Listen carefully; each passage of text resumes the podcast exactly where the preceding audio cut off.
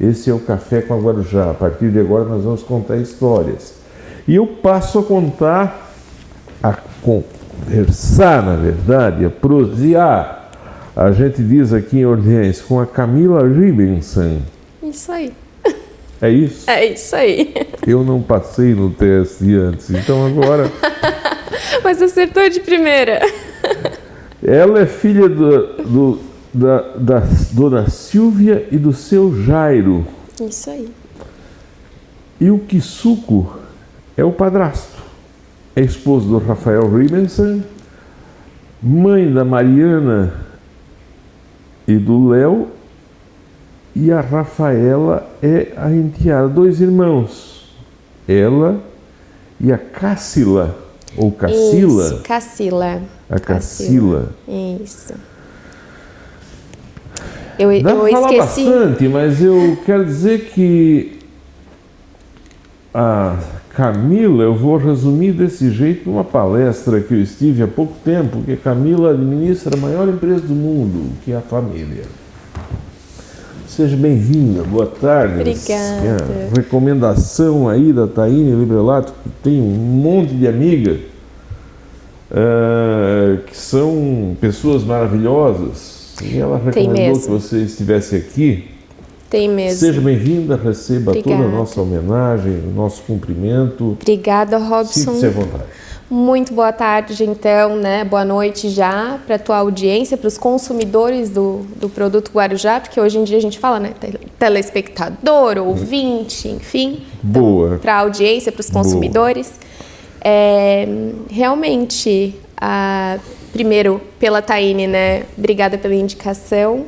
É uma pessoa incrível mesmo, por isso está rodeada de boas pessoas, ela e a família, né? E estamos aqui para contar um pouquinho das histórias e também dessa questão de, de decidir ser mãe em tempo integral, né? Que não é uma coisa muito comum, mas que hoje mudou um pouquinho a, a, a forma de ser vista, né? A, a- a gente não sabe o que a sociedade espera da gente e nem o que a gente espera da sociedade, então Nasceu cada um hoje nasci em Araranguá. Nasci em Araranguá, ali No centro ou no interior? mais no interior. Na- Nasci no. Na verdade, Araranguá ela é meio assim, meio central. tem a área central, a área de Cortada um lado da. BR, e tem a outra área, que é a área é, um pouco mais periférica, que é o outro lado da BR, que foi onde eu nasci, onde eu me criei, onde vivi com os meus primos, meu pai, minha família, e todos permanecem lá até hoje. Eu sou a única que já não mora mais lá. Cortada pela BR e cortada pelo rio também, Araranguá. Pelo né? rio Araranguá, eu- exatamente. Eu, lembro que agora fizeram um, um- um desvio lá e eh, suspenderam a altura da BR, mas tinha um tempo Fizeram. que a gente. Você, a cidade de Araranguá era- estava sempre, todo ano, pelo menos na televisão, porque o rio subia e fechava né, a, a passagem para o Rio Grande do Sul. Isso era uma constante lá. Na verdade, aquele, aquele trecho entre a ponte da Barranca, que chama, né? Certo. Ah, e ali Maracajá, ela costum, ele costumava encher e era qualquer chuva, não, não precisava ser muita chuva. E ele enchia. Inclusive, eu tinha uma, uma tia que ela morava na beira-rio. E a cada enchente que dava, tinha que ir toda a família buscar todas as coisas dela, colocar para cima. Já tinha os lugares onde colocar as coisas. Nossa!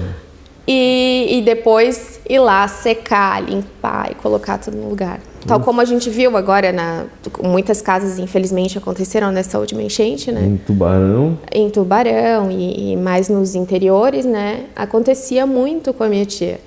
Eu E- fico imaginando quem mora assim. é, eu estava imaginando, vendo aquele episódio da morte lá do, do professor, do antropólogo, acho francês, e mais um indigenista brasileiro. A Dom Phillips e, e o E- indigenista eu não lembro. E ele eu, ah, e, e vi que as casas lá eram tudo altas. Sim. E a passagem de uma casa para outra tinha uma ponte, né? Uma ponte alta. Sim. Mas E a, a, o meu filhote perguntou que eu disse que eu lia palafita, filhote. É, eu ia dizer, é me corrija se estiver errado. Lá Isso. o rio sobe todo ano, sobe. fica um determinado momento e depois baixa de novo, né? Como deve ser diferente a vida? Quer dizer, tua tia hum, quase é. que morava numa. É, Araranguá ela tem dessa. essas particularidades, né? É, é, a população se adapta.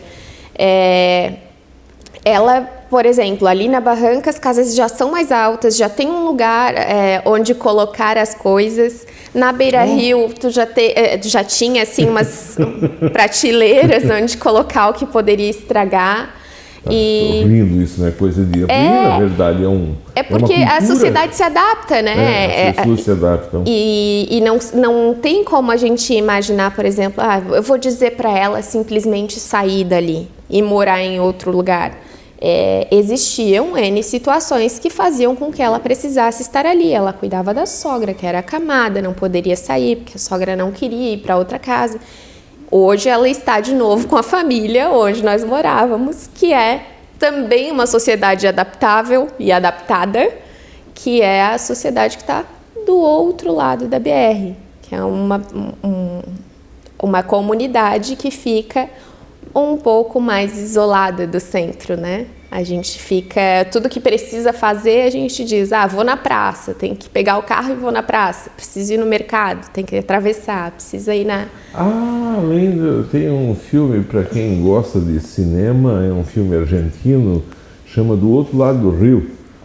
É, é, vale a pena ser visto. Eu não vou comentar nada, só dizer que é a história do Che Guevara.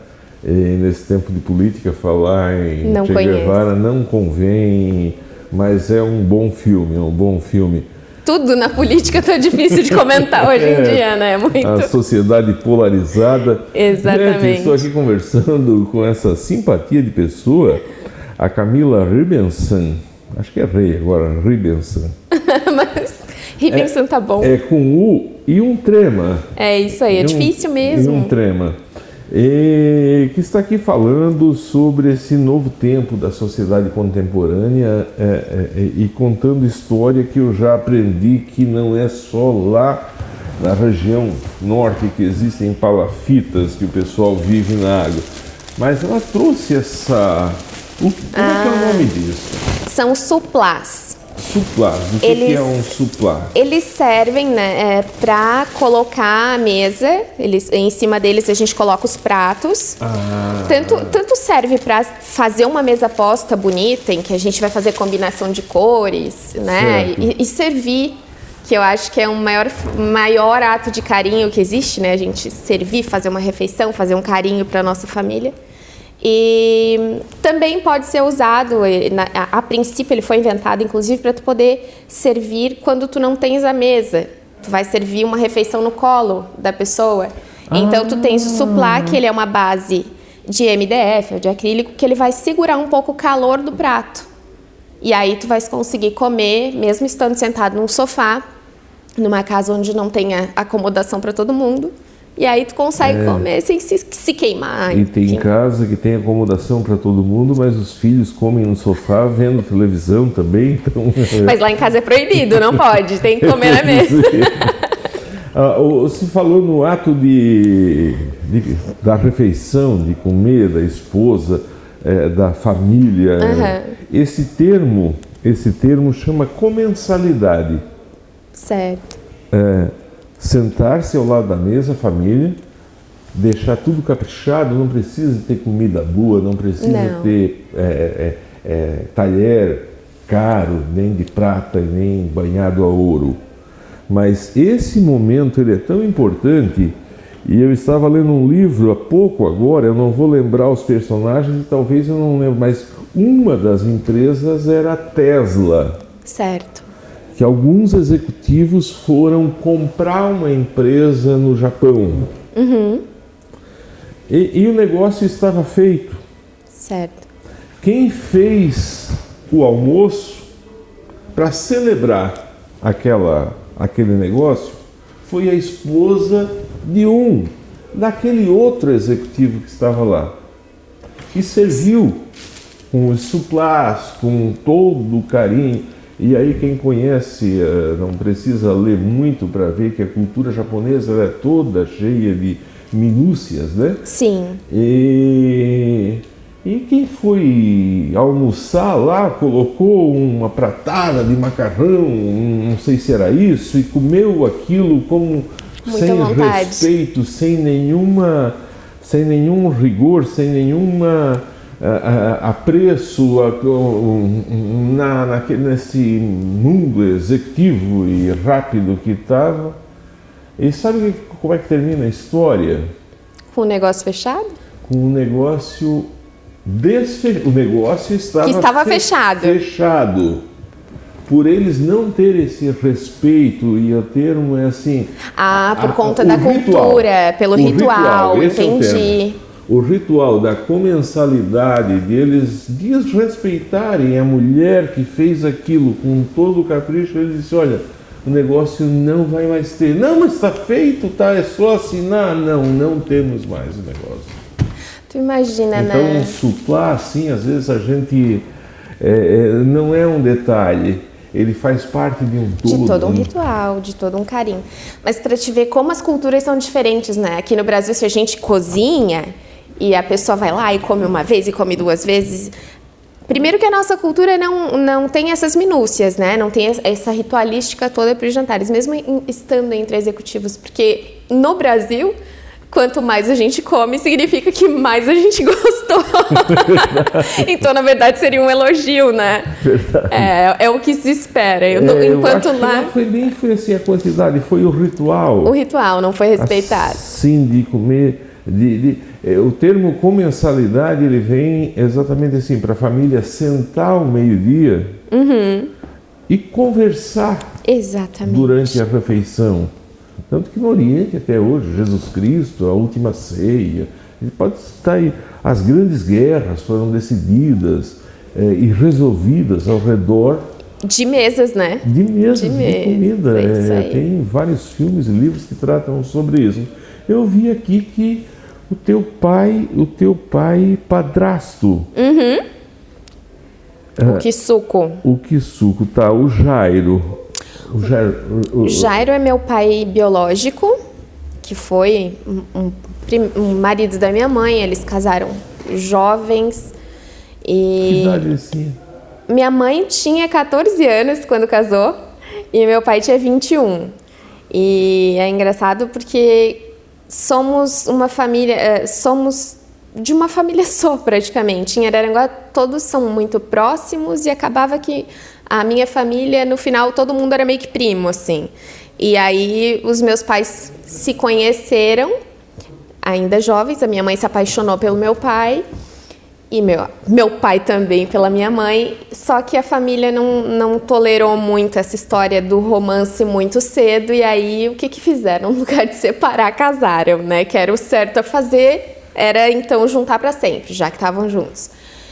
E aí, ahn, então, ele, eles ficaram casados por 13 anos, e aí eu falei do Kisuko porque a minha mãe separou dele, e hum, aí eu conheci, então ela conheceu meu padrasto e aí eu, ele, a gente se conheceu, a família inteira veio morar com ele em Orleans. Te, te- cheguei a te comentar isso mais cedo. Vocês moraram em Orleans? Moramos em Orleans. Ele era bancário e como ele com o banco, principalmente na caixa, a, a gente não pode estar muito tempo em um, em um mesmo lugar. As funções elas são muito dinâmicas. Então, se ele quisesse adquirir uma nova função, galgar novos objetivos, ele precisava mudar bastante. E aí, com isso, enquanto esteve casado com a minha mãe, ele mudou bastante. Nesse período, ele foi, ele foi a São Joaquim, Orleans, Sombrio. Orleans, conhecesse Orleans? Conheci, morei aqui por seis anos. Meu Deus, que idade tu tinha? Eu vim pra cá com os meus 10 anos, debutei aqui. 16 anos, então tu participou do baile debutante? Participei, eu tinha 15 9 anos, na verdade. Eu debutei com 14 para 15 aqui, foi em outubro. Quem é que debutou contigo? Lembra de alguém? Eu debutei, vamos lá, ahn, com a Laís Jung, com a Tassiana Cruzeta, com Nossa! a Madi Librelato, prima da Taine. Foi, foi um, um- Show! Foi muito legal, porque o baile de debutantes era aquele negócio de princesa, sabe? Toda menina, quando nasce, quando Sonha. vê os vestidos de princesa, vê filmes de princesa, e aí era. quem era o teu pa- o, o eu não sei, paraninfo, padrinho, a, Sim. a madrinha? Meu padrinho, os meus padrinhos trabalhavam na caixa com meu pai na época, a Natalícia e o Heraldo. E eles foram então os meus padrinhos de debut. E aí o meu par foi o meu tio, irmão da minha mãe, porque eu não Mas conhecia tinha, assim. tinha um pat, oh, pa- patronesse. A né? patronesse, a dona Terezinha Carneiro. Terezinha Carneiro. É, Terezinha Carneiro, eu não me recordo. Infelizmente, vou até pedir desculpas. Não, que nada. nome do é esposo. assim mesmo. Eu, deixa eu só dar uma atualizada aqui na rede social e lembrar quem está em casa, tá? Essa querida trouxe aqui esse jogo. É, é, de, onde- de onde que vem? É artesanal? Esse aqui sou eu que faço. É tu que faz? Aham. Tu tens a habilidade de costura? Eu aprendi a costurar com a minha avó Com quando eu era avó? criança. Aham, Eu Ah, ainda que era criança sonho. quando comecei. Muito obrigado a Suzy Rocha, Suzy, ao Eládio Baldinho, Cláudio Matei Martins, a Silvia Regina Saturnino, acho que é isso, Sandro Luiz Alves, a Silvia Regina Saturnino. Minha mãe. Oi, mãe, tudo bem? E ela está dizendo aqui, minha linda, Ah. querida. Obrigada, mãe. Pra gente que apresenta um programa, quando a gente sabe que a senhora deve estar aí chorando, porque ter um filho, sei lá, com toda a simplicidade, aqui não se quer de forma alguma bajular alguém ou dizer que é maior do que alguém, ou emancipar a rádio para um patamar que ela não existe, mas é muito bonito. Tu vê a tua filha ah, na, na- na televisão. Ah, com um certeza. show. Ela está aqui. Renato Borges, Maria Martins Lunardi, muito obrigado. Jair Van... José Roberto Antunes, boa noite, ótimo final de semana a todos nós. Vai estar chovendo muito esse final de semana, diz o, Vai, o vai Beto bastante. Leleca, lá de Tubarão, também está dizendo que está chovendo em Tubarão. A Silvia está dizendo que tu é minha filhota. Esse é o termo que a gente chama a vida inteira, né? Tá bom, tá bom, mãe. Seu Pedro Barp, lá de Lauro Miller, muito obrigado pela presença. Rafael Rubinson. Robson, a Camila é exemplo de abdicação integral à família. Lá em casa é ela que manda. Que bom que ele reconhece. Eu, eu digo tem, Ele manda na empresa e eu mando em casa, é eu justo. digo que tem dois tipos de homens na face da terra: os que admitem que são mandados pela mulher e os mentirosos, né? São Não. esses dois. E Mas assim é, ele merece todo cuidado. O Fábio Cancelier, boa noite. Essa minha. Fábio Cancelier, É, nosso vizinho lá no condomínio, um dentista espetacular, uma pessoa maravilhosa. Obrigada, Fábio. Cancelier aqui de Orleans. É, mas eles são de Criciúma, a família de Ah, Criciúma, certo. sim. Boa é. noite. Essa minha amiga é top, assim o pessoal sai falando. Obrigada, Quero pedir para quem estiver em casa, vai lá, deixa uma mensagem e compartilha.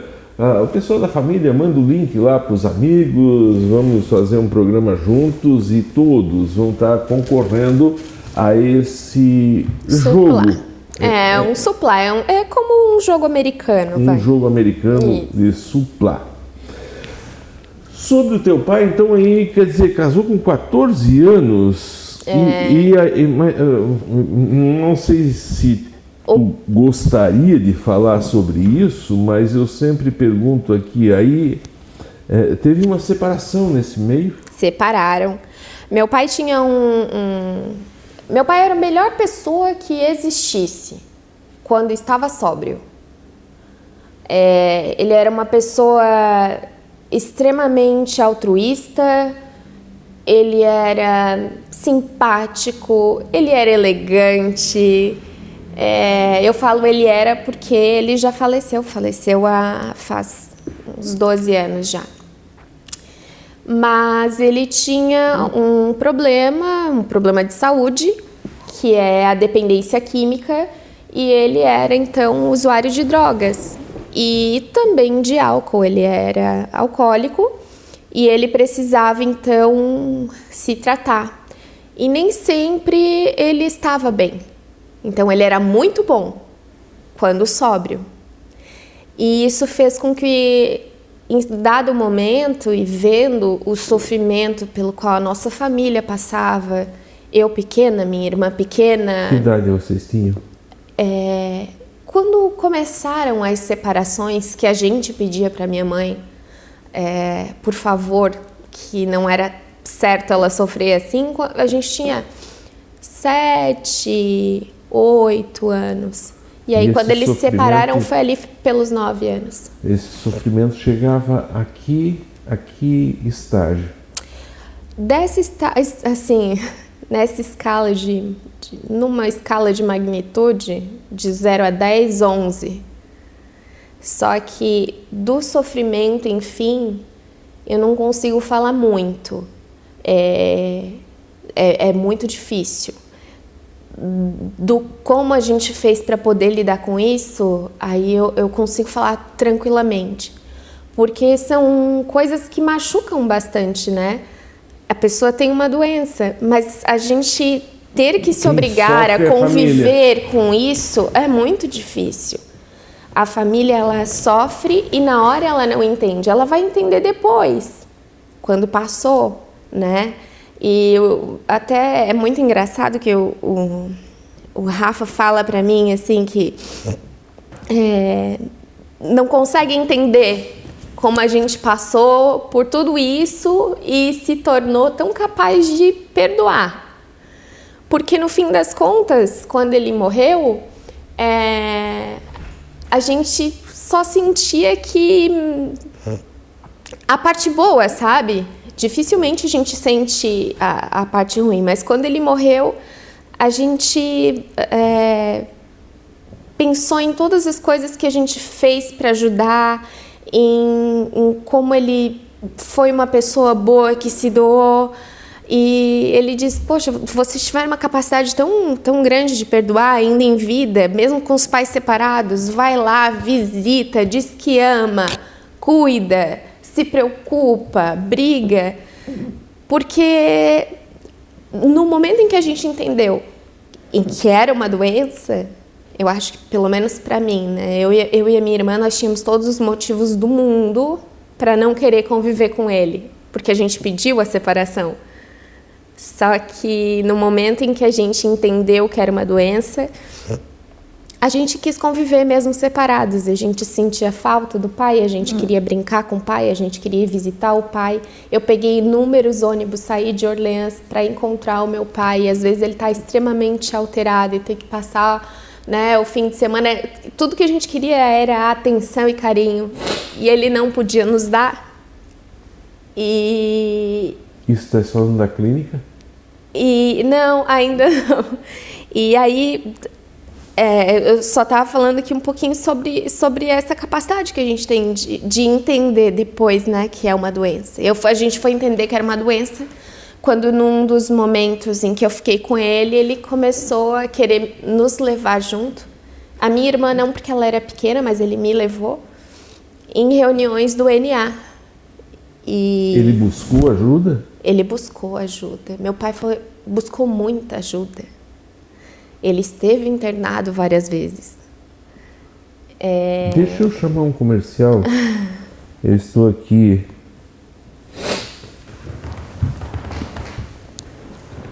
Completamente emocionado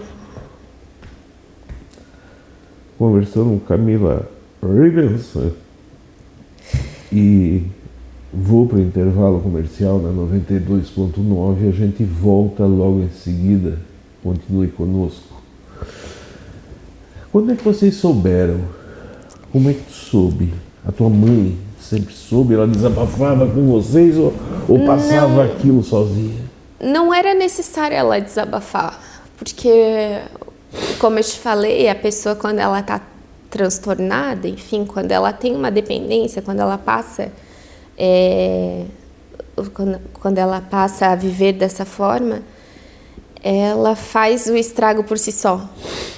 Então ele falava alto, chegava tarde, queria brigar e essas coisas a gente acha que criança não entende, mas criança entende, né? E aí naquele momento a gente a gente sabia que tinha alguma coisa errada. E aí a gente começou a questionar a mãe. Eu acho que eu pelo menos fiquei amadureci muito cedo e eu perguntava, justamente por essas condições, né? E eu perguntava para ela, mãe, o que está acontecendo? Mãe, o que, que tem? Qual é o problema?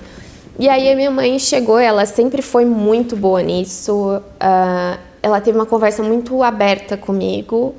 E isso eu era pequenininha ainda, seis, sete anos. E, ah, não, teu pai, teu pai não tá bem, ele, ele tem um problema. Quando ele bebe um pouquinho, sabe? É, e aí ela começou a falar, eu disse, não, mãe, mas ele tá realmente mal, por que, a gente não vai embora? E, e aí foi a primeira vez que houve, então, é, uma internação dele. E aí ele pediu ajuda, porque ele amava muito a minha mãe. Então ele precisava de ajuda.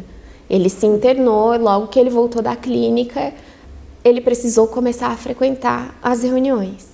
E aí ele me levou junto. E naquele momento, na reunião, que aí a pessoa fala sem mais reservas, né? Porque quando a tua, quando a tua família quer te contar alguma coisa tu é criança, ela segura. E meu pai, desesperado por atenção e por tentar resolver o problema, me levando junto, queria que eu tivesse queria que eu tivesse ali dando a mão para ele. Só que eu acredito que ele nem deve ter percebido que com isso eu entraria no mundo e, e, e escutaria de fato o que estava acontecendo, né? Então, na Porque reunião. São depoimentos. Porque são depoimentos. Uma reunião é, ela é extremamente, ela é totalmente sigilosa, né? A gente não pode. Existe um pacto entre, entre as pessoas que participam da reunião de Sim. não falar quem é o outro e tudo mais. O que se vê, o que se ouve, é, ali. Fica, fica ali. ali. Fica ali. Então. quem o que, quem e o que se ouve ali fica dentro. Exatamente.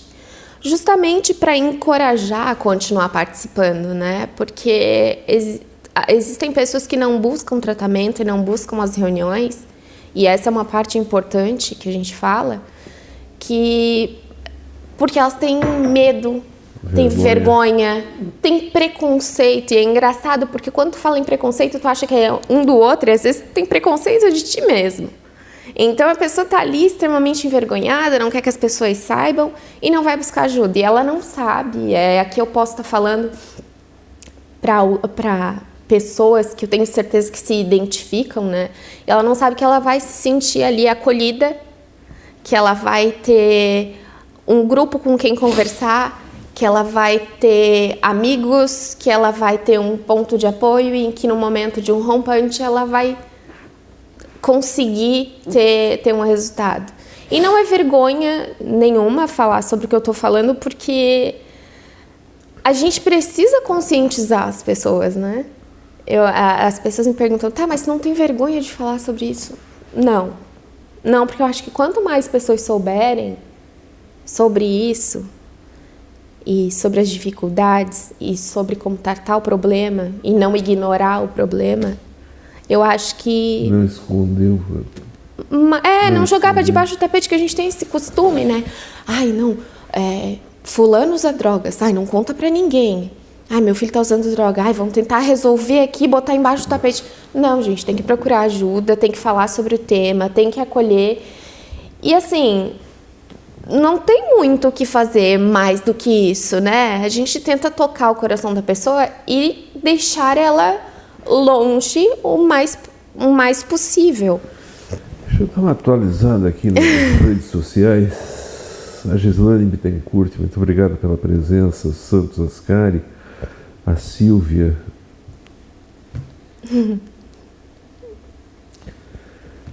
Está dizendo que tu é orgulho. o Jade Sheffer D'Agostin. Ah, comadre. É o Jadir, é isso? É Jade. Jade. Jade Arezo. Beijo para essa pessoa especial. Camila, foi Obrigada. incrível. Obrigada, Jair. Thalita da Silva Soares está por aqui te cumprimentando. A Juliana Colombo. Ô, oh, Julie. Minha amiga, você é um sucesso, eu te adoro. Ah, obrigada.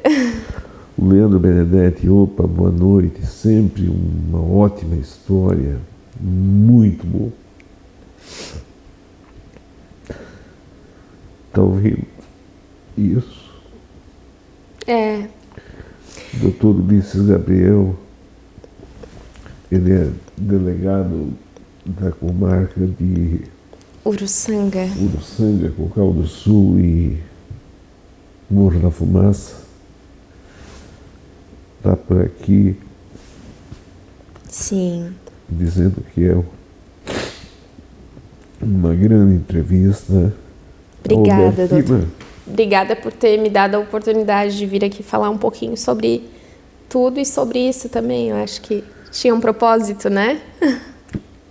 Não era propósito. É. Albertina Mora Bianco, boa noite, parabéns pela tua coragem, parabéns pela tua palestra. obrigada, obrigada. Lorete Medeiros Nazário está te cumprimentando, Saul Juan, Manuel Bernardo, Saul Juan está dando boa noite e te agradecendo pelo que está falando. Obrigada. A Vânia Rusa está por aqui, a Yolanda, acho que é tudo de Godóis. Muito obrigado pela presença. Quero pedir, quem puder ir lá e compartilhar, tá, gente?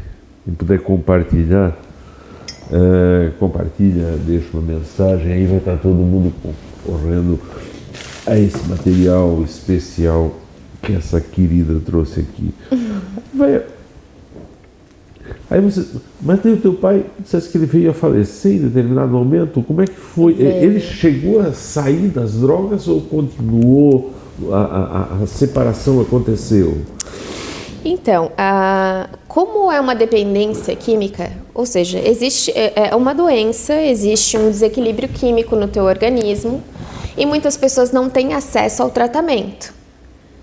É, e meu pai nunca conseguiu, por exemplo, é, continuar um tratamento com um psiquiatra e suprir, às vezes, essa deficiência química com um antidepressivo ou algo do gênero. E aí os médicos me corrijam se eu estiver errada, mas a gente pesquisa bastante sobre o assunto, né? Então, meu pai nunca conseguiu corrigir isso e ele vivia em cima de uma corda bamba. Qualquer coisa que acontecesse, nós, como família, eu e a minha irmã, não estávamos lá para apoiá-lo e segurar. E a família tinha bastante preconceito na época, meu ele avô e minha avó. No banco. Não, não. Meu pai, ele, ele tinha os negócios dele. Meu padrasto trabalhou no banco. Ah, é. certo. E então, como, como é uma deficiência, né, né, além de um problema, que todo mundo diz que é só um problema, né, é uma deficiência química, ele nunca conseguiu fazer um tratamento constante, e que é o que falta para a maioria das pessoas, além das reuniões, além do esforço diário. Alcoolismo então, é a segunda doença que mais mata, a terceira. Primeiro câncer, segundo coração, não sei se esse é o é, e conversar com qualquer delegado, qualquer é, é, pessoa ligada à segurança pública, a pares e coisas, é a maior causa de separação de famílias Exatamente. Maior causa de acidente de trânsito, maior causa de bater em mulher, bater filhos, assim, que é o maior mal da sociedade. É, ele pode libertar em algumas pessoas o que há de melhor, né, que é a simpatia, virar o melhor amigo de todo mundo, mas em algum momento ele libera também o que há de pior, que é a agressividade, a intolerância, aquele negócio de querer tudo rápido. E aí voltando então ao meu pai, ah, ele, ele, como, como não, te, não tinha muito. Não existe tratamento adequado até hoje, mesmo que existisse, as pessoas pobres não têm muito acesso e a gente nunca foi muito afortunado, nós, enquanto núcleo familiar. Ah, ele viveu numa constante de cair nas drogas, sair, e aí a minha família ir lá e colocar ele num, num internato e ele ficar numa clínica. E aí ele saía, pegava a primeira ficha, a segunda ficha, que isso no, no NA tem, no AA tem, tem as fichas por determinado tempo. Aí ele me mostrava todo orgulhoso a ficha num mês e no outro mês de novo. Poxa vida, pai, perdeu tudo. Devolve, faz uma fogueira de ficha, porque não, não é certo, né? E aí, nessa hora, a gente intolerante com ele. Mas ele viveu essa constante, ou seja, ele tinha o desejo lá no fundo de melhorar, só porque ele tinha uma fraqueza. E ele foi para a igreja, fez tudo possível. E aí, é, pouco antes de morrer, ele estava em um processo de reabilitação novamente.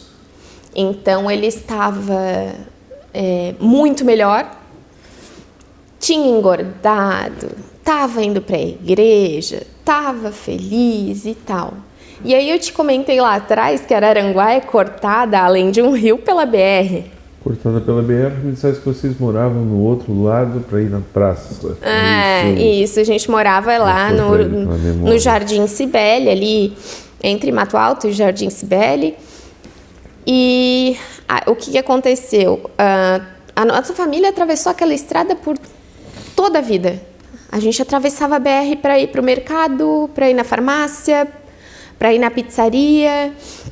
E o pai, naquela noite, resolveu ir comprar um lanche nessa pizzaria, que depois eu tenho mais uma história sobre ela. E aí ele foi atropelado. Era uma noite chuvosa, como a noite de hoje. Eu peguei, inclusive, muita chuva vindo de Criciúma até aqui. E aí, nessa noite extremamente chuvosa, com a gente tendo a ideia de que ele estava em recuperação, ele acabou vindo a óbito. É, um carro não o viu enquanto ele atravessava.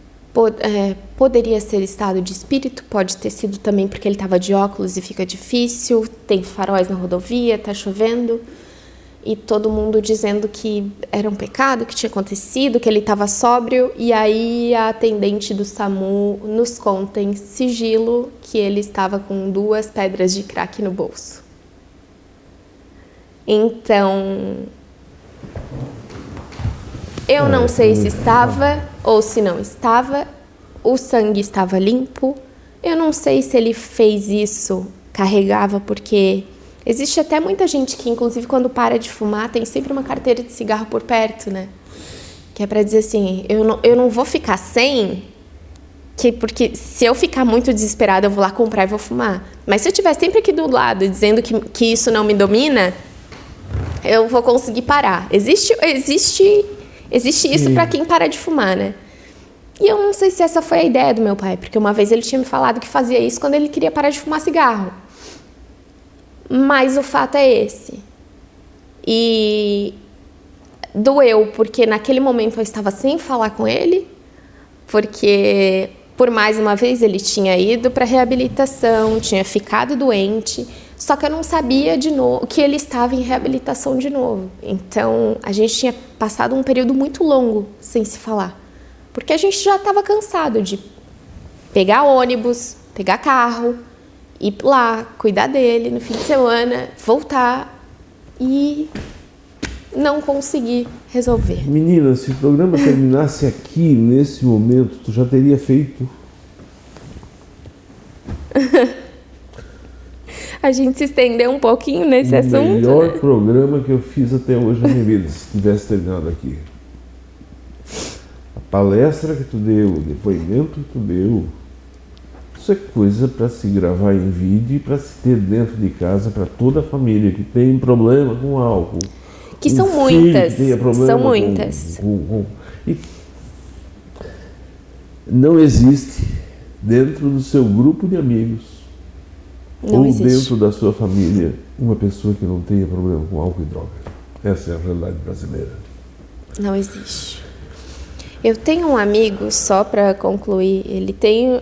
Ele, na pandemia, passou a beber um pouquinho a mais, sabe? E a gente percebeu, e como amigos, alguns amigos falaram: olha, tá bebendo um pouquinho demais e tal. E aí ele dizia: não, porque eu tô bem e tal. E aí ele começou a tomar antidepressivo. E aí ele foi num médico para tentar emagrecer e fizeram os exames de sangue e o médico disse: "Olha, tua serotonina tá lá embaixo. Tem alguma coisa errada contigo. Tu deve estar tá muito depressivo". E aí ele vira pra gente e diz o seguinte: mas tu sabe que eu acho que o meu problema de ter bebido muito é porque eu tô triste? é a mesma coisa que o usuário de drogas faz, ele, ele, ele é, que, né, que, o, que o alcoólico faz. O, a desculpa. Sim, mas é a análise dele, né? Não, mas agora eu entendi, eu vou tomar antidepressivo, vou parar de beber, vou dar uma melhorada. Mas até ter aquela autoanálise, demorou. Precisou um médico falar. O Jade, a Jade Schaefer, uhum. dizendo que é um beijo, que tu é incrível, né? Obrigada. O Leandro Benedetti está por aqui. O Manuel Ascari, Braço Norte, boa entrevista. Boa não, ótima entrevista. Obrigada, que Manuel. história, estou emocionado. Obrigada. Sucesso, Deus abençoe a você e a tua família. Amém. Um abraço. A Inês Luciano Marques. Entrevista linda. Obrigada, Inês. Obrigada. Parabéns por relatar isso que existe nas famílias, quase todas. Coragem. Sobre que ninguém fala, né? Lauro Enig, de Braço Norte, um abraço. Muito obrigado pela tua presença, seu Lauro. O senhor é uma pessoa do bem. Sandro Sartor, muito obrigado. Linda Furlão, Evair, Florindo Bega, Titi Marja, todos que estão aqui te cumprimentando com o coração. Obrigada. Deve ter sido um velório assim, daquele de tu chorar além da dor natural da perda, mais uma dor emocional que cortou o coração pelo meio. Primeiro foi a perda. E é engraçado que eu estava falando com o Rafa, meu marido, nesse fim de semana sobre isso. E ontem, inclusive. A primeira sensação foi o, choque. A segunda foi a saudade que eu consegui sentir antes mesmo de passar o velório, sabe? Eu já estava com saudade. Porque eu peguei aquela saudade que estava acumulada de todos aqueles anos, de, de todos, né, dos períodos em que a gente não se falava tu tem aquela saudade que é um pouco de culpa, sabe? Que tu poderia ter vivido um pouquinho mais os momentos em que ele estava ali. E também teve a saudade pelo período que é, nós ficamos sem, sem nos falar. E aí o terceiro choro, que eu acho que foi o mais sofrido, foi o de culpa. E eu sabia que a culpa não era minha Precisamos de culpa se estivesse ao lado dele. Porque eu desejei que acontecesse em algum momento. Porque eu posso te dizer mais uma coisa. Das pessoas que convivem. Tu não vai falar isso. Com tanta dificuldade. Tu não vai falar isso. Com tanta dificuldade, sofrendo. É, como eu te falei, eu não vou falar sobre o sofrimento. Porque é uma coisa que ainda é muito, muito pesada, assim. Que não seria legal falar aqui ao vivo mas eu só queria que acabasse. E não tinha forma de acabar. A não ser do jeito que acabou. Era a única forma. E aí, eu era muito jovem também, muito jovem, quando eu pensava assim. E aí, quando aconteceu, eu chorei muito por culpa. E aí, é difícil tu dizer assim que ah, eu tô, a Camila tá errada, né? Porque ela pensou dessa forma. Que a Camila é egoísta, que a Camila é malvada, mas é que só quem passa pelos tipos de dor que alguém que convive dessa forma e nesse nível passa, consegue entender o que eu estou falando. Porque tu só quer que acabe, só tem duas formas, ou tu ou ele. Porque por mais que tu tente, nesse caso do meu pai, eu digo que era um caso muito específico, era muito difícil, era num nível que eu não, não tinha mais como voltar atrás, porque já tinham se passado todos os, os níveis de droga eu não, eu não tinha mais o que querer. E, de certa forma, foi por isso que eu cortei o relacionamento com ele. Na separação aí, como é que vocês viviam? Tu, tua mãe e tua irmã? Então, aí meu pai não ajudava muito em casa, porque meu pai é, continuou apaixonado pela minha mãe e não aceitava de jeito nenhum a separação. E aí ele não pagava pensão e a minha mãe começou a trabalhar no comércio, trabalhar onde dessem emprego. Só que não era o suficiente para bancar. Vocês tinham que idade? Eu tinha nove e a minha irmã tinha quatro. A gente tem cinco anos de diferença. E aí faltava dinheiro, né? Porque uma casa, três bocas, um mundo de necessidades, nenhum Menina auxílio. Ainda, é um pouco mais difícil, a gente em crescimento precisa comprar roupa, senão vai ter frio, tênis, remédio. Eu, eu e a minha irmã, minha irmã tinha bronquite, via doente. Do lado do rio. É... frio, enfim. Frio. Então a minha mãe começou a trabalhar. Ela nunca tinha ido trabalhar fora antes, e ela começou a trabalhar, se virou o quanto pôde. E aí nessa falta que a gente tinha de ter um pouco mais para viver com mais dignidade do que apenas o, o básico, né? Para viver. Aí a gente arrumou outras soluções. Então a gente tinha um divertimento, a gente começou a ir numa, numa pizzaria que tinha videokê. Teve o karaokê, tinha videokê na época. E nesse vídeo aqui a gente começou então a cantar e gente, eu gostava muito, eu era muito desinibida e a minha mãe adorava. Minha mãe é cantora até hoje, ela adora o microfone. Tá, mas cantar, ela, ela cantava antes? É, não, aí a gente começou a cantar no videokê e isso foi atraindo mais gente pra pizzaria. e os amigos tá, iam ver a gente. No, sei lá, na igreja? Nada, tinham. nada. A gente só gostava. Tinha um padrinho da minha irmã, ele tocava violão. Minha mãe cantava as musiquinhas, mas assim, a gente nunca tinha ido elevado ao nível do microfone. e aí esse videokê começou a encher, começou a bombar e toda terça-feira que a gente ia era, acho, acho que, se não me engano, terça, enfim. Durante a semana a gente começou a ir, uma vez por semana. E aí isso começou a bombar lá. Então tinha começou a chegar a época em que a gente era solicitado já para ir, porque senão não ia ter público. Foi coisa de Deus, então, não pode Foi. Ah. E foi lá que a minha mãe conheceu meu padrasto, que é o quisuco da caixa.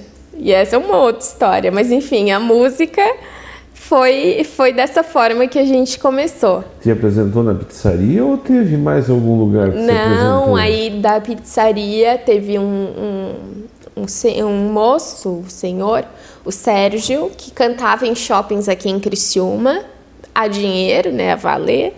Sim. E aí ele nos convidou para ir cantar com ele, e a gente veio, a gente cantou no Criciúma Shopping do shopping dela. Olha é, só! Que era. A minha roupinha saía dali, os lazeres básicos saíam, saíam dali já deu para viver uma vida com um pouco mais de dignidade. 11, 12 anos por aí? Não, 9 anos ainda. Olha 9 só. anos. Eu tenho que encerrar o programa 92.9 FM, mas uh, essa história é linda, nós estamos aqui com audiência lá em cima. Você pode chegar em casa ou em determinado momento você pode ouvir nas plataformas de streaming, no Face, no Insta, no, sei lá, no, no YouTube. Tem também no, no, no, Spotify, que depois você vai lá na página da rádio, pega, manda para outra pessoa, tem um monte de jeito de ouvir. Muito obrigado pela audiência. A gente continua aqui no, nas plataformas de streaming. Lembrando que eu estou aqui conversando com Camila Ribenson e que ela está trazendo aqui esse jogo de. Souplar que eu mesma costurei. lindo isso, lindo isso. Tá, e aí, quando se o teu pai, se a tua mãe conheceu o teu pai na pizzaria, não deu Ciúme, como é que é esse momento? Eu, Eu sempre porque, quis.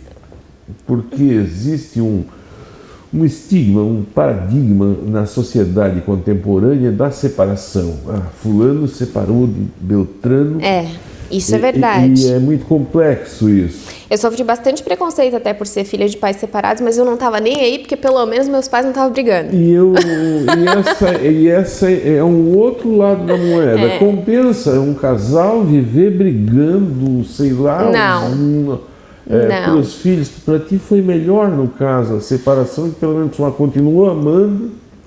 Todo, todo esqueleto no armário que eu tenho até hoje, toda dificuldade em algum tipo de, de relacionamento e tudo, vem da época em que os meus pais eram casados. Então, pra mim, a minha maior felicidade foi quando eles se separaram. Porque eu comecei a ter um, um pouco de, de paz, assim. Porque eles Certo. brigavam bastante. E aí depois vem os outros momentos que aí a gente, a gente, obviamente tem, tem coisas, tudo na vida marca a gente, né? Mas acho que para uma criança não é saudável. Ou então, por isso que eh, o, o Rafa diz, né, que eu abdico muito, eh, ele falou no depoimento que eu abdiquei da minha vida toda, né, para cuidar das crianças. Eu acho que um relacionamento se faz com duas pessoas interessadas em se conhecer, em ser amigas, em ser namoradas. Se tu não consegue ter duas pessoas que se respeitam, tá na hora de parar por aí, né? Ah, linda entrevista, parabéns por relatar. A Alessir Rossi da Silva está te dando boa noite, está dando parabéns. Obrigada. A Maria Rezende, lá de Siderópolis, muito obrigado pela presença aqui, boa noite de Siderópolis e parabéns pelo depoimento, pela aula que está dando. Quer Obrigada. dizer, te desse bem então com o que eu. Porque eu, eu já perguntou, porque Que eu, queria, eu queria conversar. Ele levava uma jarra de que suco para vocês. para quem não sabe o que é que suco, foi o melhor suco que existiu na face da terra. Não tem nada igual hoje. Dizem que era doce, mas se colocava açúcar ainda. Não, no meu tempo não era doce. Ele vinha um pacotinho assim, ele vinha com Pequenininho, né? pequenininho. Eu peguei o tempo do suco. É, era, era, era o que tinha de melhor, não tinha outro. Era um suco artificial de laranja. Dá pra fazer uns 5 litros com um pouquinho daquilo. o melhor que tinha era o amarelo. Eu não sei qual era o sabor do amarelo, mas era o que. Não, era por cor mesmo. Eu acho que todos tinham o mesmo gosto. Porque era perguntasse para ele, deve ser porque ele levava o suco embora, né? Então, é, ele foi seminarista e dizem que nas festinhas do, do, do seminário, para o seminário, ele levou e aí acabou pegando por lá Ah, mesmo. certo, É, certo, certo, e- certo. Mas cada um tem uma teoria diferente, é tipo teoria da conspiração, e até hoje não se sabe a origem exata. A dona Rosa Maria Casteller Gabriel está lá de Turvo. É meio que vizinho, meia. É vizinho, né? Vizinho, vizinho. Vizinho. Está te mandando um abraço aqui, dizendo que Obrigada. é ótima entrevista. Grazi Barzan, Borguesan, muito obrigado. Obrigada. A Olinda Furlan está por aqui. Todo mundo que está deixando um recado aqui está concorrendo a esse brinde especial. Tá? O Clayton De Biasi, lá. É Clayton. A gente é, diz Clayton, mas o certo é Clayton De Biasi, porque tem até um Y aqui no, no, no, no Clayton. Está assistindo lá de Portugal. Que Tá dizendo legal. que é uma grande entrevista. Parabéns. Obrigada. A Beatriz Briguente Dalazen está por aqui, muito obrigada. Silvia Regina Saturnino está. Mamãe. Ah, tá mandando coração, tá mandando coração. Grazi Barzan também está por aqui.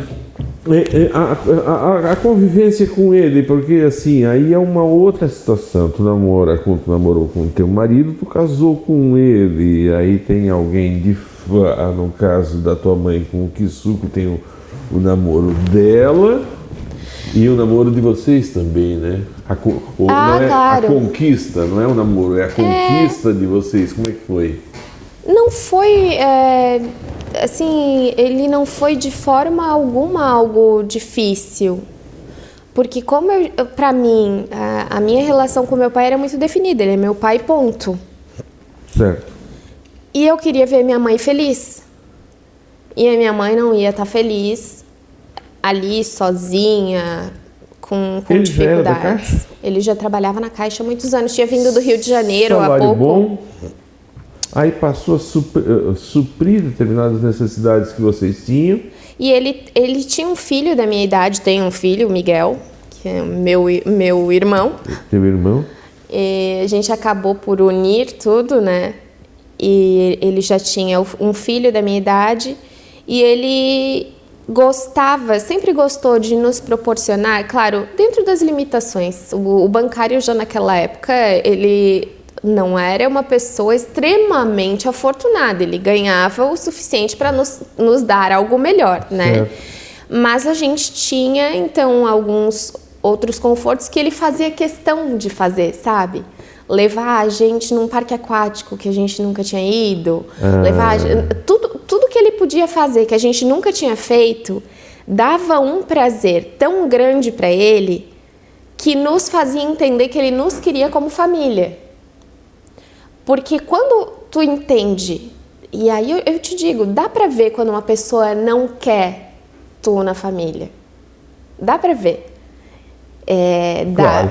Em qualquer lugar. em né? qualquer lugar. Em qualquer lugar. E, Uma visita. E ele fazia, e ele fazia um esforço tão grande sem fazer, Certo. né? Era tipo natural. assim, porque ele nunca foi uma pessoa muito carinhosa. Ele não, né, não dizia, ai, vem cá e tal. Mas ele dizia para as pessoas uma coisa que era legal, porque, querendo ou não, eu, eu nunca pude me orgulhar muito do meu pai quando pequena. Porque Ah, as pessoas já conheciam ele, já sabiam o que ele fazia, eu até me envergonhava pelas coisas que ele fazia, então. Quando, ele, quando meu padrasto chegava e dizia para as pessoas, essa é minha filha, ou eu dizia, ah, eu sou filha do Kisuko, eu não tinha aquela impressão negativa. ah. Eu terminei o programa. Terminou, Terminei, terminou. né? Eu estou tão entretido aqui no programa. Mas não te preocupa que essa- essa- Tá. essas doses de loucura são normais, tá? Todo mundo tem um pouco de louco. Eu tenho um pouco de médico e louco também. eu Um tenho. pouco de médio, um pouco de muito, e tá tudo bem. Tá, é, quer dizer, teve uma convivência e teve uma convivência fraterna, familiar. Familiar. Em determinado momento, até suprindo algum desejo que tu Sim. ocupando algum espaço que tu não tinha lá atrás. Um exemplo disso, por exemplo, é, um exemplo disso, por exemplo, é ridículo. né? Mas aqui no baile de debutante em Orleans, primeiro, vocês mudaram de cidade. É. Foi a primeira cidade? foi a gente passou por São Joaquim, Orleans. Passasse frio lá em cima? É, São Joaquim não é um lugar muito quente, muito acolhedor. Mas ele ficou, inverno? mas assim, No inverno ficasse lá? Quando, não, quando a mãe e ele começaram a namorar, ele estava em São Joaquim já. Então, o tempo que ele ficou em São Joaquim, quando a gente, quando eles casaram, foi só mais um mês. Então, foi uma coisa mais tranquila. Ah, não pegasse neve lá, Não, não peguei. Nunca vi neve de verdade, só artificial. E, e- mas voltando ali ao fato dele ser o, o fraterno, aquele que, quer- que supre um pouco as, as tuas defici as deficiências do meu pai como pai, né? Sim. Eu, e aí eu volto também no baile de debutantes, que eu debutei aqui em Orleans.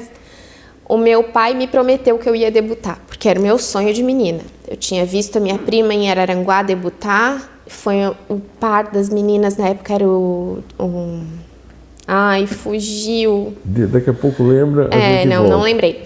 Mas a minha prima debutou de azul, eu achei a coisa mais linda e meu pai prometeu que eu ia debutar. Quando chegou na época de Quando debutar, Debutou de azul? ah, minha prima, A única? A Todo única. mundo em branco? Todo mundo de branco. E aí, o meu pai disse que eu ia debutar e tal. Quando chegou a hora, ele, não, filha, porque o pai não tem dinheiro, porque não vai dar e não sei o quê. E eu fiquei naquela expectativa que eu murchei, deprimi, porque era o sonho da minha vida. Eu não queria festa de 15 anos, não queria nada.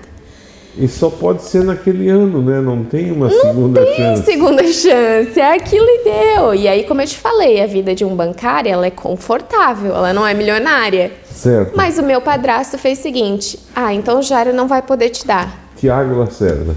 Tiago Lacerda, isso Quem tá mesmo. dizendo aqui é a Silvia. Ah, mãe! Obrigada, mãe. O Tiago Lacerda tava fazendo. Nossa, tava fazendo o- sucesso na novela. E o pai, na época, é, pagou pra eu ir no baile de debutante em Araranguá, o ingresso. E eu fui vestida e tal. E eu era só menininha de 9 anos com aquele vestido, assim. Porque foi entre 8 e 9 ah, anos, quando o pai tava se separando então e voltando. Cinderela. Eu era uma Cinderela. Tu imagina uma criança andando no salão toda de vestido e tal. E eu queria muito aquilo. E aí o meu padrasto chega e diz assim: Não, beleza, teu pai não pode te dar, eu vou me virar aqui, tu vai debutar. Então, essas deficiências que meu pai tinha, meu padrasto supria. E aí o mais nobre dele, talvez por isso eu ame tanto ele até hoje, é um avô dos meus filhos, que os meus filhos chamam de vovô, é, é meu pai, as pessoas até confundem. É que ele disse: "E o teu pai vai vir". Não é só tu vai debutar. Aí o teu pai vai vir para dançar a valsa contigo. E o nome do teu pai vai estar no convite, porque ele é teu pai, eu não. Então, quando eu debutei, e muita gente tem, até hoje nos livros eu tenho esse livro de debutantes, porque fazia uma capa com todas as fotos. Isso. Tá lá o nome, filha de Silvia Regina Saturnino e Jairo Silvano Soares. E não tem o nome Vanderlei Lopes Gomes. Por quê? Porque ele é, sempre foi justo. Ele sempre deu esse amor sem querer nada em troca. E aí a gente sabe, né? E eu debutei de azul. Copiei a minha prima. Vamos terminar o programa que ia fechar com chave de ouro. Debutei de tu azul. Fosse, tu for... Eu tô chorando aqui igual um idiota. idiota. Não, é. Tá, mas uh, tu, tu chegar a ser modelo? Eu fui modelo. Aí eu morava, eu morava aqui em Orleans ainda na época, e eu estudava aqui. E aí eu, fui, eu vi um, um, uma seleção de modelos da Mega Models e era em Tubarão, fui lá, fiz o teste, passei. E aí passei, no mesmo ano comecei a pegar alguns trabalhinhos e aí ele, Camila, acho que tem perfil para ir morar em São Paulo, ser modelo da Mega em São Paulo. Vamos, vamos. E eu, Ananta, eu pareço alta, mas eu tenho 1,60m, eu não tenho 1,70m ou mais, que é o que se exige para uma modelo. Mas eu não estava nem ligando para isso, eu simplesmente peguei o ônibus e fui. e chegou lá e foi uma experiência riquíssima, assim. São Paulo foi sozinha? maravilhoso, sozinha. Minha mãe tinha acabado de ganhar. Eu tenho um irmão do, do casamento da minha mãe com meu padrasto, que é o João Manuel.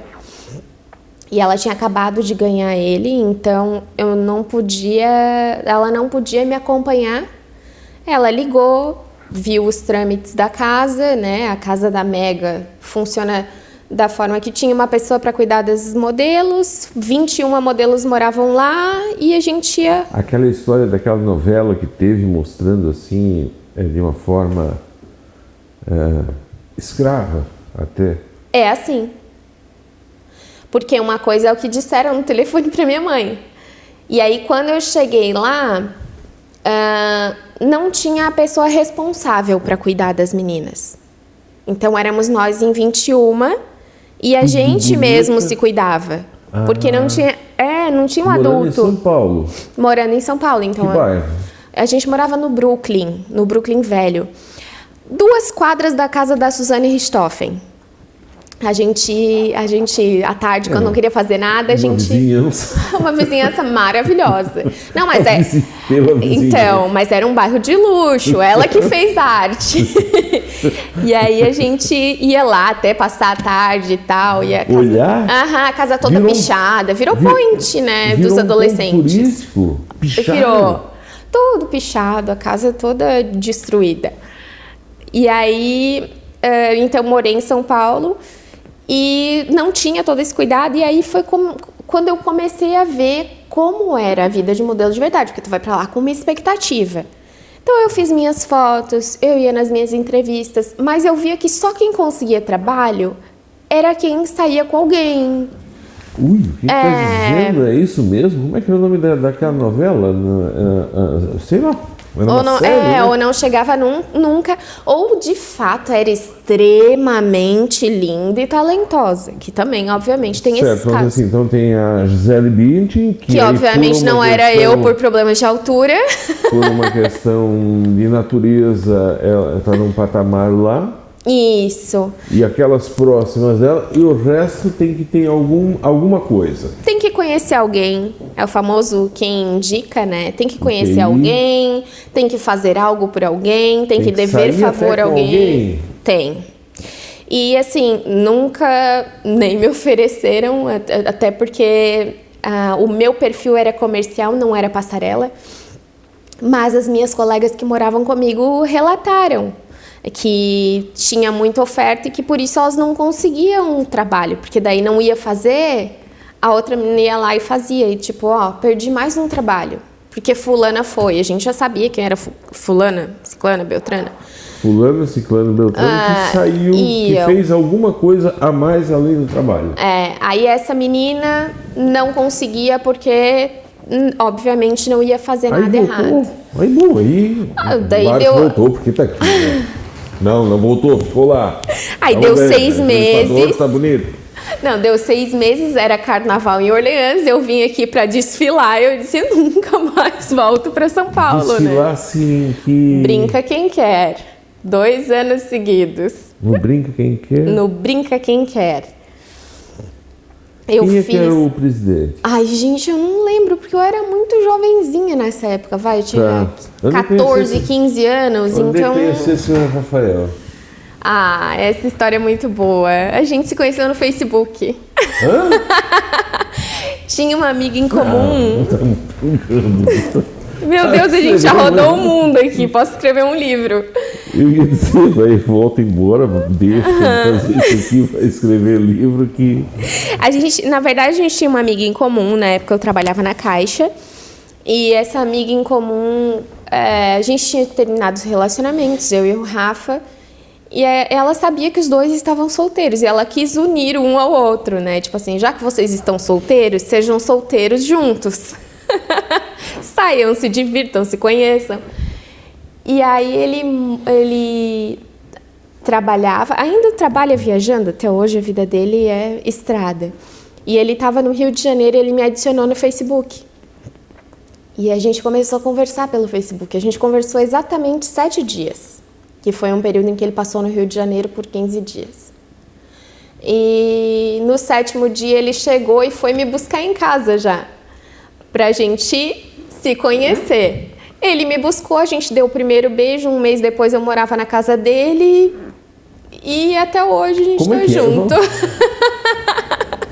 eu eu me Deus casei fez com o ele mundo em sétimo dia. em sete dias. E a gente fez um no casamento sétimo em dia, sete a maior também. obra de criação dele foi a mulher. Vocês conversaram no Facebook sete dias. Sete dias. E no sétimo dia ele foi. Foi, foi me buscar, meu príncipe, no Aparece- carro branco. Apareceu aonde? Aqui? Eu morava já em Criciúma, a gente tá junto há 11 anos. Eu morava já em Criciúma, e aí E a tua mãe? morava, a minha mãe já tinha, a minha mãe também morava comigo. Tinha dito, ó, eu tô conversando. Tá assim, tenho. Não, eu e a minha mãe, eu acho que pela nossa história de vida, a gente nunca teve nem cobrança e nem explicação. Cada um vive a sua vida de forma que queira, desde que não ofenda ninguém e não mate ninguém. Não, né? Eu acho que acho que desde o momento em, eh, em que a gente passou por tudo que passou mais cedo, a gente adquiriu assim uma responsabilidade de saber até onde podia ir ou não. Então eu Certo. nem cheguei assim. Dizer, Lá quem no, passou o que vocês passaram não ia ser também. não é essa satisfação que vai mudar a minha vida. Exatamente, exatamente. Chegou lá, apareceu. De carro, de carro de quê? Aí lá no terceiro dia que eu comentei com a mãe, ah, tô conversando com ele aqui, com esse cara aqui no Facebook e tal, foi indicação de uma amiga, eu acho que ele é muito legal. E aí, no sétimo dia ele foi lá, meu príncipe do carro branco, bonito, chegou de, ele chegou de viagem e foi, tipo, tinha chego 10, ou não, 11 da noite em Floripa, pegou o carro, veio até Criciúma, foi em casa e depois foi me buscar. Tomou banho. Aham, porque ele tinha, né, viajado muitas horas. Tá. e, e bem vestido. Bem vestido, como sempre, né? Ele é. ele apareceu aqui, o, Ah, o Rafael é doutor por Luiz elegância. Cize- o, doutor, o teu vizinho lá, É o, ele, a briga dos dois deve ser feia. Olha. A briga dos dois, doutor Ulisses e do posso, Rafael, porque. Eu não posso falar nada, porque um me prende e o outro me manda embora. eu aqui. E aí tu imagina, eu, um, um, eu ia até se tiver emprego lá, porque.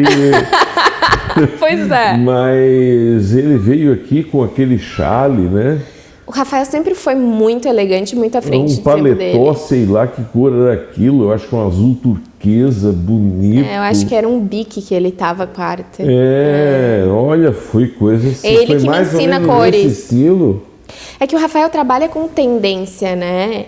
Então, pra, ah. como ele trabalha com, né? Ele falou, slogan da empresa, excelência, é. moda e arte. Ele está muito dentro da moda. Os departamentos de criação sempre viajam para feiras de, de, de, moda, de tecido, de mobiliário. Então, o Rafa é mais ligado na moda do que eu. Eu visto basicamente preto, branco e bege. O pretinho básico. É, e aí a gente tá falando que ele... Casaram? É, ele, é, então eu conheci ele e eu casei com ele. Depois de quanto Porque tempo? eu não ia perder aquele partidão, né, bonito e etc. Ele trabalhava no que, né? Ele já trabalhava com recuperação de empresas, assim. Ele, ele trabalhava numa indústria ah, cerâmica. Olha que tu viu lá, para aí, vem pra cá. É, mas ele era soldado bem raso. eu casei por amor. A gente cresceu junto, ainda não era capitão. é, depois de quanto tempo casaram? Ah, eu casei com ele um mês depois, porque eu me mudei para casa dele. Os sete dias? E aí foi assim. Tu não... deve dizer 40 dias, porque assim na Bíblia tem é, todo cheio é, de. Mais ou menos. É, depois de 40. É bíblico. É, então é bíblico. É. É, tiveram. Deixa eu ver aqui, teve.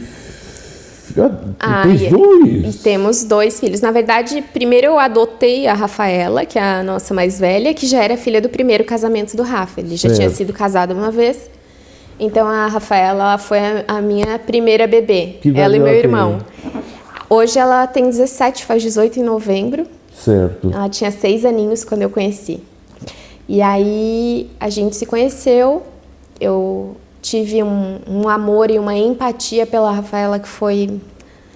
Não, não dá nem para explicar. Eu, talvez por ter sido filha de pais separados, a gente acaba tendo uma Ah, ideia uma de como conexão. lidar. Tem uma conexão, é inevitável entender pelo que passa. Precisar incomodar quem não quer ser incomodado. Mas vai Então, me desculpar aí, não se faz isso Aham. em delicadeza e deselegância. sim. Perguntar a idade entrevistada, mas com todo respeito. Quer dizer, se tu, tu, tu tem 17, 17, Eu tenho 34 anos. 34. eu não vou falar nada, né? não vou falar nada. Ai, meu Deus, agora eu já não sei se é bom ou ruim. Não, É que é muita experiência de vida. tu, uh, uh, uh, É muita coisa Tá acumulada. certo, tá certo. Aí tu teve então a Rafaela e tiveram uma Aí a gente- conexão. Aí a gente teve então a Mariana, que foi uma filha da, da assim, da- é, eu queria muito ter filhos e a gente ainda tinha tido uma dificuldade em entender se a gente teria, se a gente não teria, quanto tempo levaria. O Rafael não, não era naquele momento antes da gente ter a Mari, ele ainda não tinha tanta certeza, porque ele já tinha tido um casamento com uma filha. E aí aconteceu de eu ter H1N1, ficar um tempo no hospital, a gente ficar com aquela incerteza se vive ou morre e tal. E quando eu estava no hospital, ele, ele voltou mais cedo de uma viagem, e aí ele ali, eu no hospital, com aquela caveirinha na porta, porque foi bem no segundo surto, assim. E o Rafael entrou para ser meu acompanhante e ficar ali comigo, com coragem, porque ele estava sem máscara. E, E aí ele me- vinha te atender vinha aqueles trajes de astronauta com Assustador, pânico que, assustador. que se viveu aquele momento. Foi, foi muito, muito, muito difícil, assim. Foi, foi bem complicado. Fora os sintomas, que não te deixavam pensar muito na, na dificuldade. Era difícil e- de e- sintoma e e difícil psicologicamente. E os teus sintomas, como é que foram?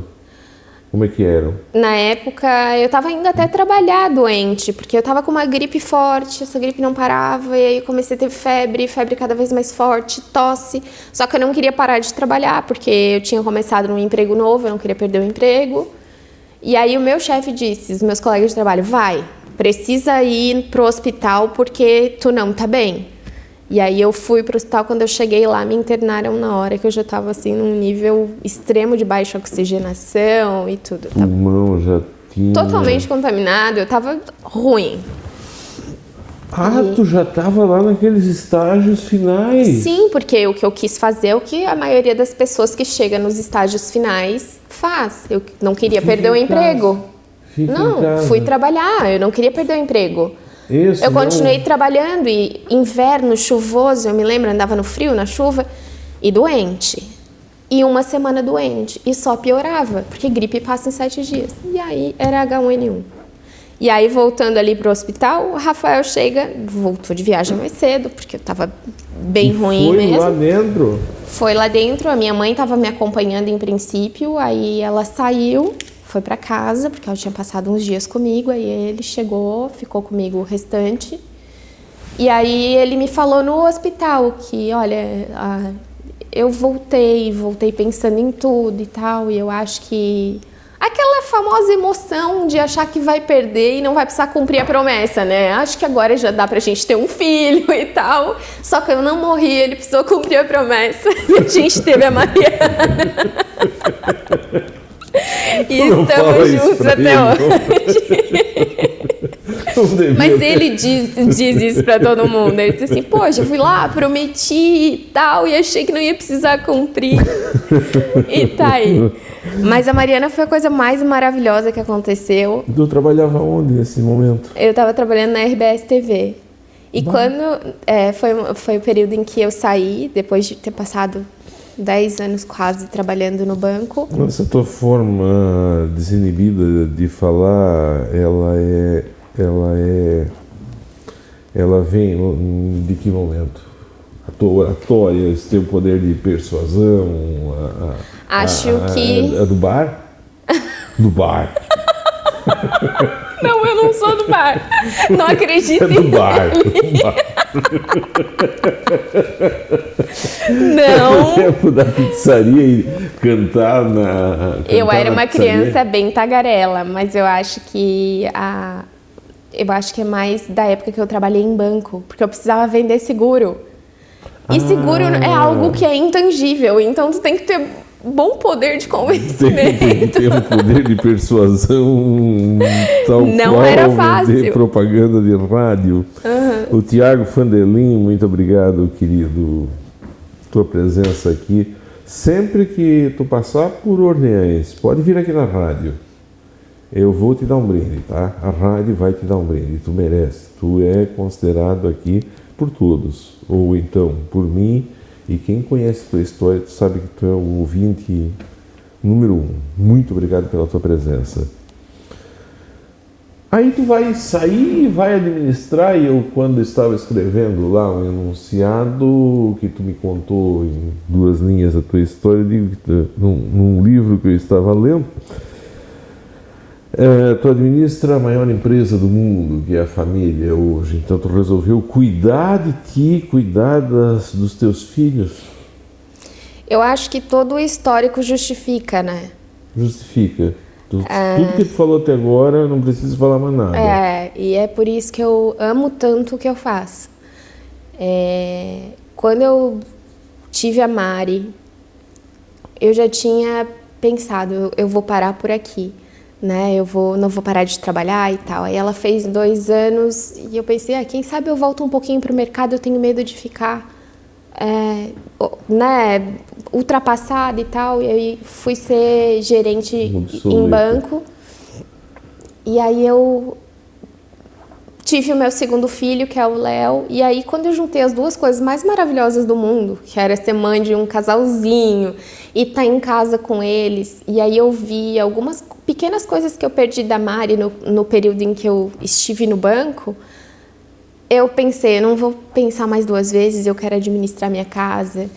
eu quero cuidar dos meus filhos, eu quero lavar roupa, eu quero passar, eu quero, sabe, cuidar, eu quero cozinhar, eu quero fazer o lanchinho, etiqueta, mamãe te ama com coraçãozinho. Eu quero todos os dias separar o uniforme, pentear o cabelo, secar. E se eu posso, por que, que eu não vou fazer isso? Porque tem muita gente que não faz por falta de opção. Beleza, é a vida. Minha mãe não pôde estar conosco em um belo período porque ela precisava trabalhar. Mas se tu podes não trabalhar, se isso vai te trazer satisfação pessoal, obviamente, por que que tu vai? E não é porque tu não tens um emprego que tu não está trabalhando.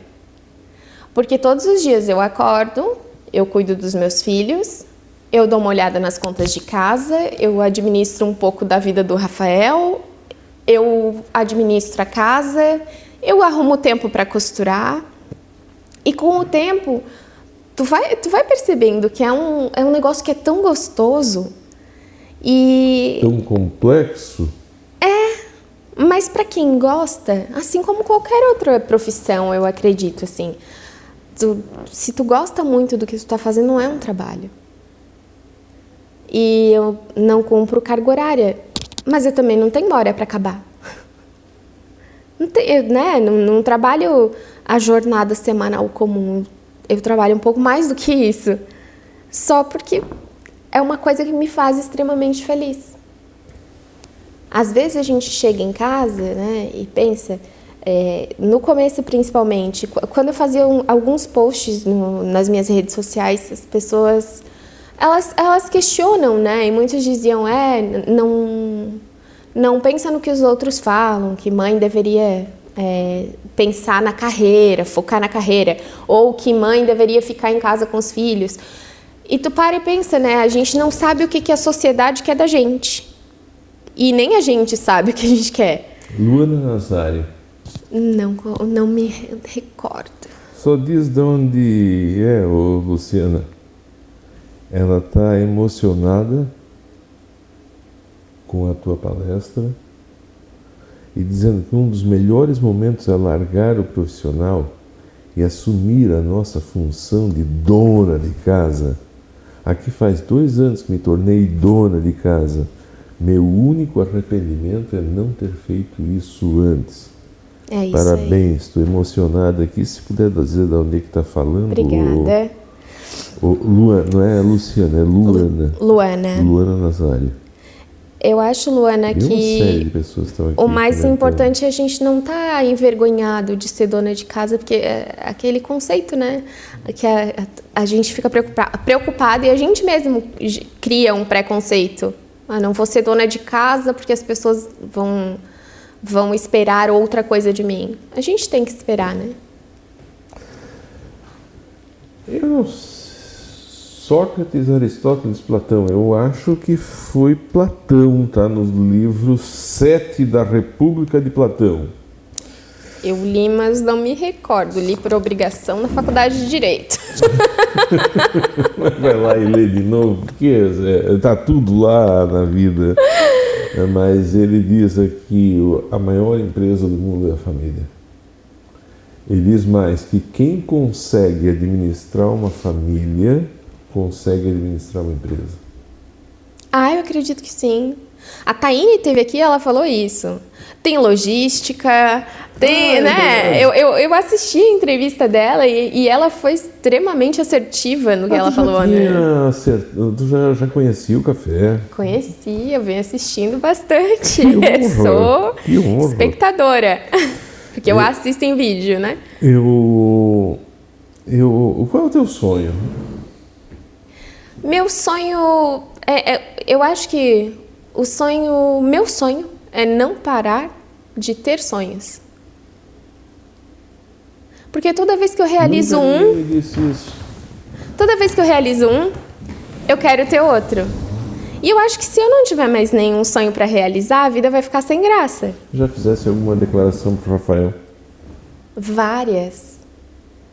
Ele fez. O Rafa escrevia alguns poemas para mim quando a gente começou a namorar. Um deles eu tenho até tatuado, foi, foi mensagem é? do nosso casamento.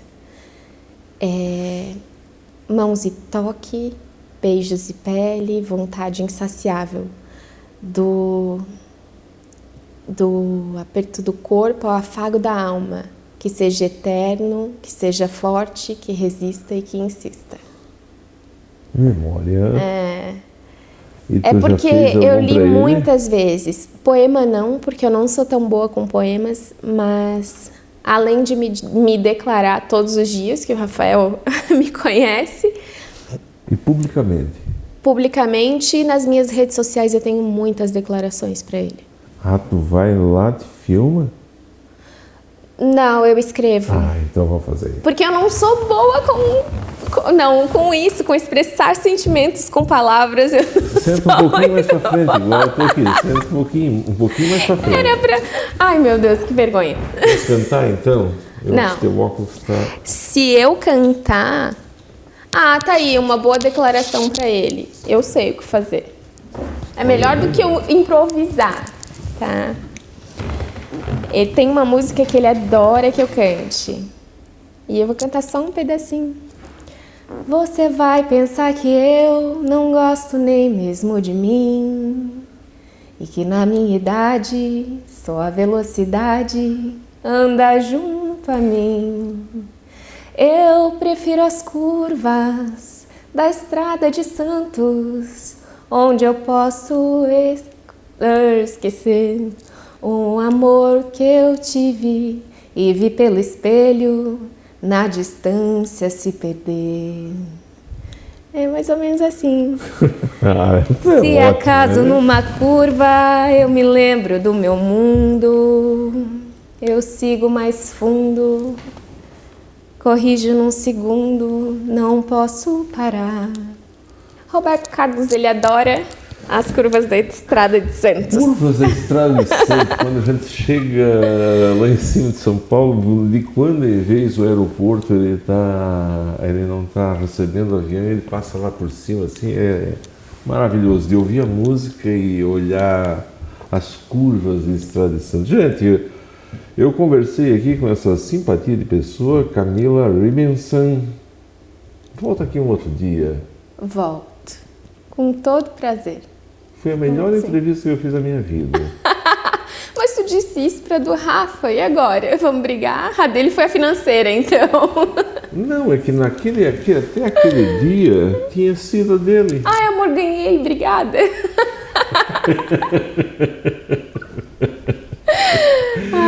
me saí bem também. Te né? saiu super bem, te saiu super bem. É, a minha diretora, ela perguntou uma vez e veio a Taini, né? Uhum. Disse, que negócio é esse, Rosa? Eu disse, não, porque naquele momento eu realmente disse, eu chorei a entrevista inteira, tu deu uma palestra. Obrigada, Se algum Robson. dia quiser voltar... A, Pode deixar a, a, que eu volto. É, é volta, só convidar. Volta quando quiser. O ganhador, o ganhador a minha mulher vai querer me enforcar. Não, é, vamos fazer o seguinte, então. Eu faço um para tua esposa e mando pelo fala, Rafael. Não falo, porque daí o pessoal.